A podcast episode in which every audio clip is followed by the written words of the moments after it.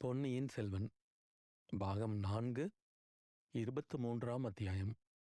ஊமையும் பேசுமோ?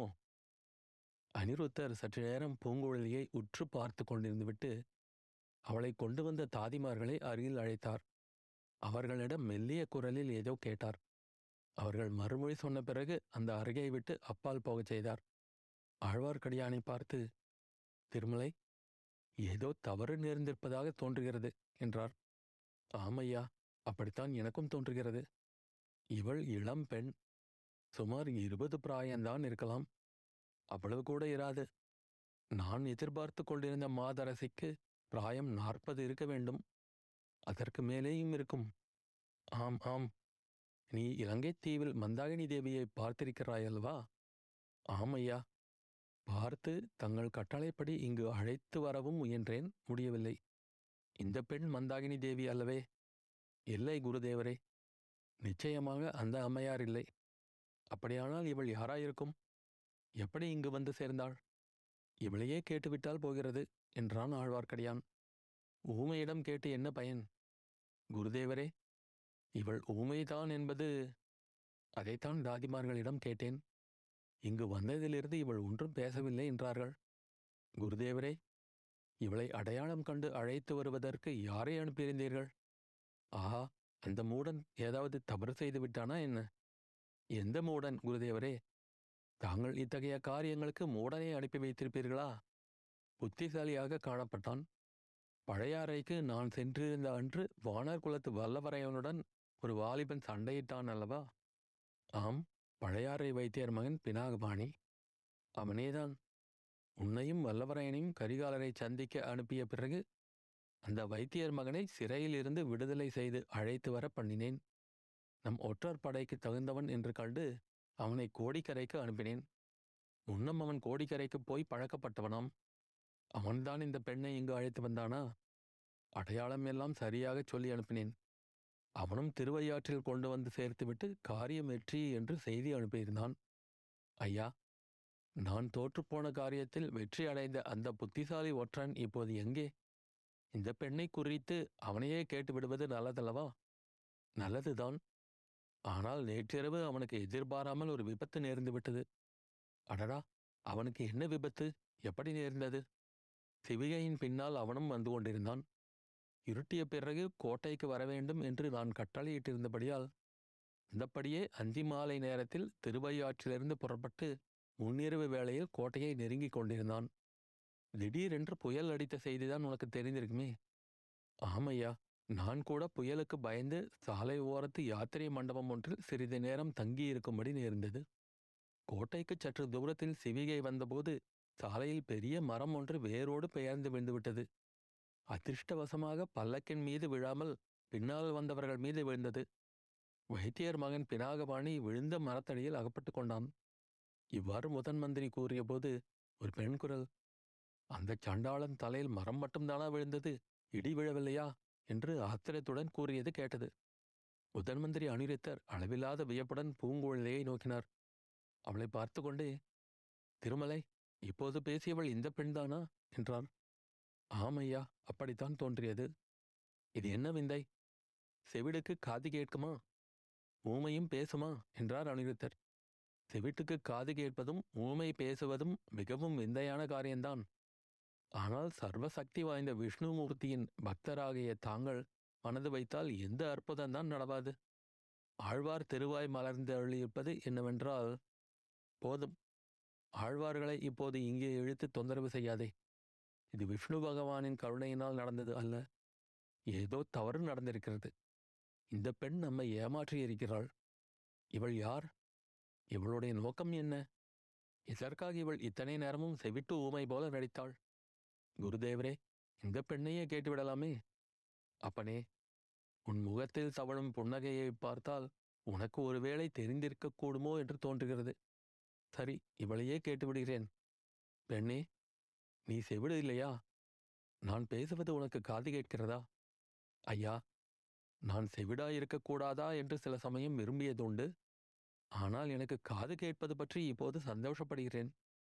அந்தச் சண்டாளன் வைத்தியர் மகன் தலையில் மரம் ஒடிந்து விழுந்த செய்தியை கேட்டேன் அல்லவா? சுவாமி அவன் செத்து ஒழிந்தானா? என்றாள் பூங்குழலி. ஆஹா உனக்கு காது கேட்கிறது பேசவும் செய்கிறாய். நீ ஊமை அல்ல என்றார் அனிருத்தர். நிச்சயமாய் இந்த பெண் ஊமையில்லை என்றான் சேடன். ஆஹா நான் ஊமையில்லை என்பதை கண்டுபிடித்து விட்டீர்களே.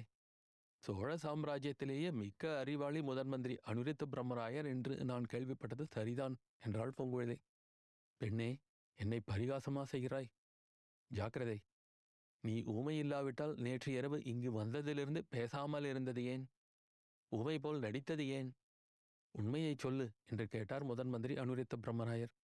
ஐயா நேற்றிரவு இங்கு நான் வந்து சேரும் வரையில் பேசத் தெரிந்தவளாக இருந்தேன். என்னை வாயாடி என்று கூட சொல்வதுண்டு. முதன் மந்திரியின் அரண்மனையை பார்த்து இங்கு எனக்கு நடந்த ராஜோபசாரங்களைப் பார்த்ததும் பிரமித்து ஊமையாய் போனேன். உங்கள் அரண்மனை பெண்மணிகள் என்னுடன் சமிச்சை மூலமாக பேசினார்கள். அவர்கள் எல்லாரும் ஊமை என்று எண்ணி நானும் சமிஞ்சையாக மறுமொழி சொன்னேன். தங்களுடைய பேச்சை கேட்ட பிறகு எனக்கும் பேச்சு நினைவு வந்தது. நீ பெரிய வாயாடி என்பதில் சந்தேகமில்லை. உன்னை எப்படித்தான் வைத்தியர் மகன் பிடித்து கொண்டு வந்தான் என்பதை நினைத்தால் ஆச்சரியமாய் இருக்கிறது அவன் முட்டாளாயிருந்தாலும் சாமர்த்தியசாலிதான். சுவாமி அந்த பாவி மகன் என்னை பிடித்து கொண்டு வரவில்லை.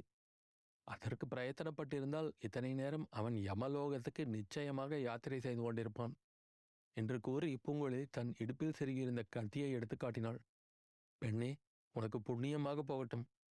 கத்தியை இடுப்பிலேயே செருகிக் கொள். அவன் பேரில் உனக்கு ஏன் இத்தனை கோபம்?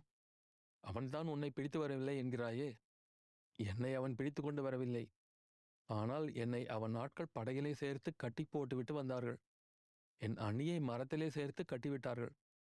இத்தனைக்கும் அந்த சண்டாள வைத்தியர் மகன் தனக்கு இதில் ஒரு சம்பந்தமும் இல்லை என்று என்னிடம் சொன்னான். அந்த வரையில் அவன் புத்திசாலிதான். நான் சொன்னபடியே அவன் நடந்து கொண்டிருக்கிறான். ஐயா முதன் மந்திரி அவர்களே அந்த தூர்த்தனை அனுப்பியது தாங்கள்தானா? வாயில்லா பேதையாகிய என் அத்தையை பிடித்து கொண்டு வர கட்டளையிட்டதும் தாங்கள்தானா? உன் அத்தையா? கரையர் மகள் மந்தாகினி உன் அத்தையா? அப்படியானால் நீ கலங்கரை விளக்கத்து காவலர் தியாக விளங்கருக்கு நீ என்ன வேணும்? என்று அனிருத்தர் கேட்டார். ஐயா அவருடைய அருமை புதல்விதான் நான். ஆஹா தியாக விடங்கருக்கு இவ்வளவு வாயாடியான ஒரு மகள் இருக்கிறாள் என்பது எனக்கு இதுவரை தெரியாமல் போயிற்று. இதை வெளியில் செல்ல வேண்டாம் ஐயா. ஏன் பெண்ணே சோழ சாம்ராஜ்யத்தின் முதன் மந்திரி பிரம்மராயருக்கு தெரியாத விஷயம் எதுவுமே இல்லை என்று நாடெல்லாம் பிரசித்தமாயிருக்கிறது. தங்களுக்கு ஒன்று தெரியாது என்று ஏற்பட்டால் தங்களிடம் மக்களுக்குள்ள மதிப்புக்கு பங்கம் வந்து விடாதா? பெண்ணே என் மதிப்பை பற்றி எனக்கு கவலை இல்லை. எனக்கு தெரியாத இன்னொரு செய்தியை மட்டும் சொல்லிவிடு. உன் அத்தையை பிடித்து கொண்டு வந்தார்கள் என்றாயே அவள் இப்போது எங்கே? நான் அனுப்பிய பல்லக்கில் நீ எப்படி ஏறிக்கொண்டாய்? எவ்விடத்தில் ஏறிக்கொண்டாய்? என்று அனிருத்தர் கேட்டார். ஐயா வாயில்லாத ஊமையாகிய என் அத்தையை தாங்கள் எதற்காக கைப்பற்றிக் கொண்டு வர ஆட்களை அனுப்பினீர்கள்? மகளே அதை உன்னிடம் சொல்வதற்கில்லை. அது பெரிய ராஜாங்க சம்பந்தமான விஷயம். தந்தையே அப்படியானால் தாங்கள் கேட்ட கேள்விகளுக்கு நானும் மறுமொழி சொல்ல இயலாது. சொல்லும்படி செய்வதற்கு வழிகள் இருக்கின்றன. என்னிடம் பலிக்காது. பெண்ணே உன்னை பாதாள சிறை கூடத்துக்கு அனுப்புவேன். எந்த பாதாள சிறையிலும் என்னை அழைத்து வைத்திருக்க முடியாது. பாதாள சிறைக்கு ஒரு தடவை போனவர்கள் திரும்பி வருவதில்லை. திரும்பி வந்த ஒருவனை எனக்கு தெரியும் ஐயா. நேற்று கூட சேந்த அமுதனுடன் பேசிக்கொண்டுதான் பிரயாணம் செய்தேன். அவன் யார் சேந்தன் அமுதன் அவன் என்னுடைய இன்னொரு அத்தையின் மகன். அவனும் நானுமாகத்தான் கோடிக்கரையிலிருந்து வந்து கொண்டிருந்தோம். எதற்காக மகளே? இந்த தஞ்சாவூரில் உள்ள மாட மாளிகை கூட கோபுரங்களை பார்க்க வேண்டுமென்று வெகு காலமாக ஆசை உண்டு. சக்கரவர்த்தி சுந்தர சோழரை தரிசிக்க வேண்டும் என்றும் ஆவல் கொண்டிருந்தேன். சக்கரவர்த்திக்கு உடல் நலமில்லை என்று சொன்னார்களே இப்போது எப்படி இருக்கிறது ஐயா? நான் பார்க்கலாமா? அப்படியேதான் இருக்கிறது மகளே. அபிவிருத்தி ஒன்றும் இல்லை ஆகையால் சக்கரவர்த்தியை தரிசிக்கும் எண்ணத்தை மறந்துவிடு. அது எப்படி மறக்க முடியும் ஐயா? சக்கரவர்த்தியை நான் பார்த்தே ஆக வேண்டும். பார்த்து அவருடைய தர்மராஜ்யத்தில் பெண்களை பலவந்தமாக பற்றி கொண்டு வரும் அக்கிரமம் நடக்கும் செய்தியை சொல்ல வேண்டும். பெண்ணே உன்னோடு வெறும் விவாதம் செய்து கொண்டிருக்க எனக்கு நேரமில்லை. உன்னை பலவந்தமாக பற்றி கொண்டு வர நான் கட்டளையிடவும் இல்லை. நான் அனுப்பிய பல்லக்கில் நீ எப்படி ஏறிக்கொண்டாய் அதை சொல். யாராவது உன்னை பலவந்தமாக பிடித்து பல்லக்கில் ஏற்றினார்களா? இல்லை சுவாமி. அது மட்டும் இல்லை. தஞ்சை கோட்டைக்கு அருகில் வரும் சமயத்தில் இந்த பல்லக்கு வெறுமையாக இருந்தது மழையாயிருக்கிறதே என்று நானாகவே தான் பல்லக்கில் ஏறிக்கொண்டேன் முதன் மந்திரி அனுரித்த பிரம்மராயர் தமது சீடனாகிய ஆழ்வார்க்கடியானை பார்த்து ஒருவாறு எனக்கு இப்போது விஷயம் விளங்குகிறது. வழியில் புயலும் மழையுமாயிருந்தபோது பல்லக்கை எங்கேயோ இறக்கி இருக்கிறார்கள் அச்சமயம் இவள் அத்தையை பல்லக்கிலிருந்து இறக்கிவிட்டு இவள் ஏறிக்கொண்டிருக்கிறாள். வைத்தியர் மகன் பேரில் மரம் விழுந்து பிரக்ஞை இழந்து விட்டபடியால் அவனால் கவனிக்க முடியவில்லை. திவியை தூக்கிய மற்றவர்கள் கவனிக்கவில்லை. கோட்டை வாசலுக்கு சமீபத்திலேதான் இது நடந்திருக்க வேண்டும். திருமலை என்னுடைய ஊகம் சரியாயிருக்கும் என்று உனக்கு தோன்றுகிறதா? என்று கேட்டார். சுவாமி தாங்கள் இப்போது ஊகித்துச் சொன்னபடியே தான் நடந்தது. நானே கண்ணால் பார்த்தேன். நீ பார்த்தாயா? அது ஏன்? இத்தனை நேரம் ஏன் வாயை மூடிக்கொண்டிருந்தாய்? சீக்கிரம் சொல்லு. நேற்று முன்னிரவில் மழைக்கால இருட்டில் கோட்டை வாசலை நெருங்கி வந்து கொண்டிருந்தேன். பெரும் புயலும் மழையும் அடித்தன. மரங்கள் முறிந்து விழுந்தன. சாலையோரத்து யாத்ரிகர் மண்டபம் ஒன்றில் சிறிது நேரம் தங்கியிருக்கலாம் என்று சென்றேன். அங்கே நான் ஒதுங்கிய சிறிது நேரத்துக்கெல்லாம் இந்த பெண்ணும் இன்னொரு வாலிபனும் வந்தார்கள். இவள் தன் அசை மகன் என்று சொன்னாளே அவனாக இருக்கலாம். மின்னல் வெளிச்சத்தில் அவன் கழுத்தில் ருத்ராட்சம் கட்டியிருப்பதை பார்த்தேன். பிஞ்சிலே பழுத்த சைவன் என்று தெரிந்து கொண்டு அவனிடம் வைஷ்ணவத்தின் பெருமையை சொல்லலாம் சற்று பொழுது போகும் என்று எண்ணினேன். இதற்குள் அதே மண்டபத்தின் முகப்பில் ஒரு சிவிகையை கொண்டு வந்து வைத்தார்கள். சிவிகையின் சிறையில் பழுவேட்டரையரின் படைச்சின்னம் தெரிந்தது. சிவிகையிலிருந்து ஒரு பெண் இறங்கி இவர்கள் அருகில் வந்தாள். மண்டபத்தில் இருள் கவிழ்ந்த இடத்தில் மூன்று பேரும் ஏதோ ஜாடை மாடையாக பேசிக் கொண்டார்கள். பிறகு இவள் போய் பல்லக்கில் ஏறுவதை பார்த்தேன். மின்னல் வெளிச்சத்திலிருந்து பல்லக்கிலிருந்து இறங்கியவள் வேறு மறுபடியும் ஏறியவள் வேறு என்று தெரிந்து கொண்டேன். பல்லக்கு தூக்கிகள் இதை ஒன்றும் கவனிக்கவில்லை. மழை சிறிது நின்றதும் பல்லக்கை தூக்கி கொண்டு புறப்பட்டு போய்விட்டார்கள் ஆஹா! அப்படியா என்னை ஏமாற்றி விட்டார்கள்? இத்தனை நேரம் சொல்லாமல் சும்மா இருந்தாயே. அது இரண்டு பேரும் பிறகு என்ன செய்தார்கள்? பல்லக்கு போன பிறகு அவர்களும் போய்விட்டார்கள் பின்னர் நானும் புறப்பட்டேன். திருமலை நீ ஏன் இதையெல்லாம் பார்த்து கொண்டு சும்மா இருந்தாய்? இவள் அத்தையை நீ ஏன் தடுத்து நிறுத்தவில்லை? நீயும் இவர்களுடைய சூழ்ச்சியில் கலந்து விட்டாயா என்ன? அபசாரம் குருதேவரே அபசாரம் தகைய துரோகத்தை நான் செய்யக்கூடியவன் அல்ல. முதலில் இதெல்லாம் தங்கள் ஏற்பாடு என்று எனக்கு தெரியாது. பழுவூர் அரண்மனை பல்லக்கு ஆனபடியால் சின்ன பழுவேட்டரையருடைய காரியமாயிருக்கும் என்று எண்ணினேன். மேலும் மந்தாகினி தேவியை என்னால் தடுத்து நிறுத்த முடியுமா? புயல் காற்றை அணை போட்டு நிறுத்தினாலும் நிறுத்தலாம். அந்த மாதரசையை நிறுத்த முடியுமா? இலங்கையிலேயே முயன்று பார்த்து தோல்வி அடைந்தவன் தானே. மேலும் அந்த அம்மாளுக்கு என்னை அடையாளம் தெரியும். பார்த்ததும் மிரண்டு ஓடிப் போவார்கள் பிறகு யாராலும் அவரை பிடிக்க முடியாது. அதை நினைத்தால் வைத்தியர் மகன் கெட்டிக்காரன் என்றே தோன்றுகிறது. இத்தனை தூரம் அழைத்து கொண்டு வந்து விட்டான் அல்லவா? குருதேவரே இந்த விஷயத்தில் தங்கள் ஊகம் சரியல்ல என்று தோன்றுகிறது. மந்தாகினி தேவி தாமே விரும்பித்தான் வந்திருக்க வேண்டும். தஞ்சையை நெருங்கியதும் அவருடைய மனம் மாறியிருக்க வேண்டும். இருக்கலாம் இருக்கலாம். ஆனாலும் இதற்குள் அதிக தூரம் அந்த கரையர் மகள் போயிருக்க முடியாது. இரவெல்லாம் காற்றும் மழையமாக இருந்ததல்லவா? சமீபத்திலே தான் எங்கேயாவது இருக்க வேண்டும். திருமலை எப்படியாவது அவளை பிடித்தாக வேண்டும். ஒருவேளை இந்த பெண்ணுக்கு அவள் தங்குமிடம் தெரிந்திருக்கலாம். மகளே உன் பெயர் என்ன? பூங்குழலி ஐயா. ஆஹா அழகான பெயர். பெயர் வைப்பதில் தியாக விடங்கரின் சாமர்த்தியத்துக்கு இணையே கிடையாது. பூங்குழலி உன் அசை எங்கே தங்கியிருப்பாள் என்று உனக்கு தெரிந்திருக்கும்? தெரிந்தால் சொல்லு. அவளுக்கு ஒன்றும் கெடுதல் நேராது. பூங்குழலி சிறிது நேரம் யோசித்துவிட்டு சுவாமி என் அத்தை இப்போது இருக்கக்கூடிய இடம் எனக்கு தெரியும். அவளை எதற்காக தாங்கள் பிடித்து கொண்டு வரச் செய்தீர்கள்? என்று சொன்னால் நானும் அவள் இருக்கும் இடத்தை சொல்லலாம். பூங்குழலி அது பெரிய ராஜாங்க விஷயம். அரண்மனையை பற்றிய ரகசியம் உன்னிடம் சொல்ல முடியாது. நானும் சொல்ல முடியாது. இந்த பெண்ணுடன் பேசி சாத்தியப்படாது. ஐயா ஒரு நிபந்தனையை நிறைவேற்றுவதாயிருந்தால் ஆஹா எனக்கு இந்த பெண் நிபந்தனை போடுகிறாளாம். அது என்ன? என் அத்தையை தஞ்சாவூர் சிம்மாசனத்தில் ஏற்றி வைத்து மணிமகுடம் சூட்டுவதாயிருந்தால் அவளை நானே அழைத்து வருகிறேன். திருமலை இந்த பெண்ணுக்கு பைத்தியம் பிடித்திருக்கிறது. அதை இப்போதுதானா கண்டீர்கள் குருதேவரே? இவளை ஒன்றும் கேட்கவே வேண்டாம். இவள் அத்தை இருக்கும் இடம் எனக்கு தெரியும். இவள் அத்தை மகன் சேந்தன் கோட்டைக்கு கோட்டைக்குச் சற்று தூரத்தில் பூந்தோட்டத்தில் இருக்கிறான். அவனும் அவனது அன்னையும் தளிக்குளத்தார் கோயிலுக்கு புஷ்ப கைங்கரியம் செய்கிறவர்கள். அங்கேதான் தாங்கள் தேடும் பெண்மணி இருக்கிறாள். என்னுடன் சில ஆட்களை அனுப்பினால் அழைத்து வருகிறேன் என்றான் ஆழ்வார்க்கடியான்.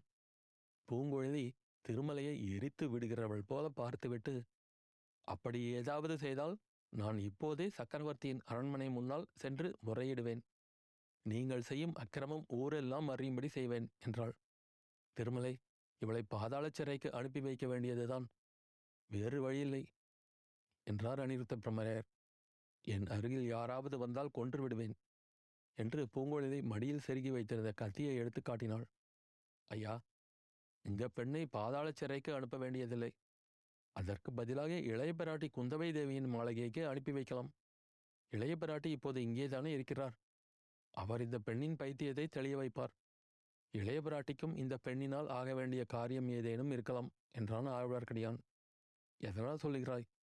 இளைய பிராட்டிக்கு இந்த பெண்ணின் மூலமாக என்ன காரியம் ஆக வேண்டியிருக்கப் போகிறது?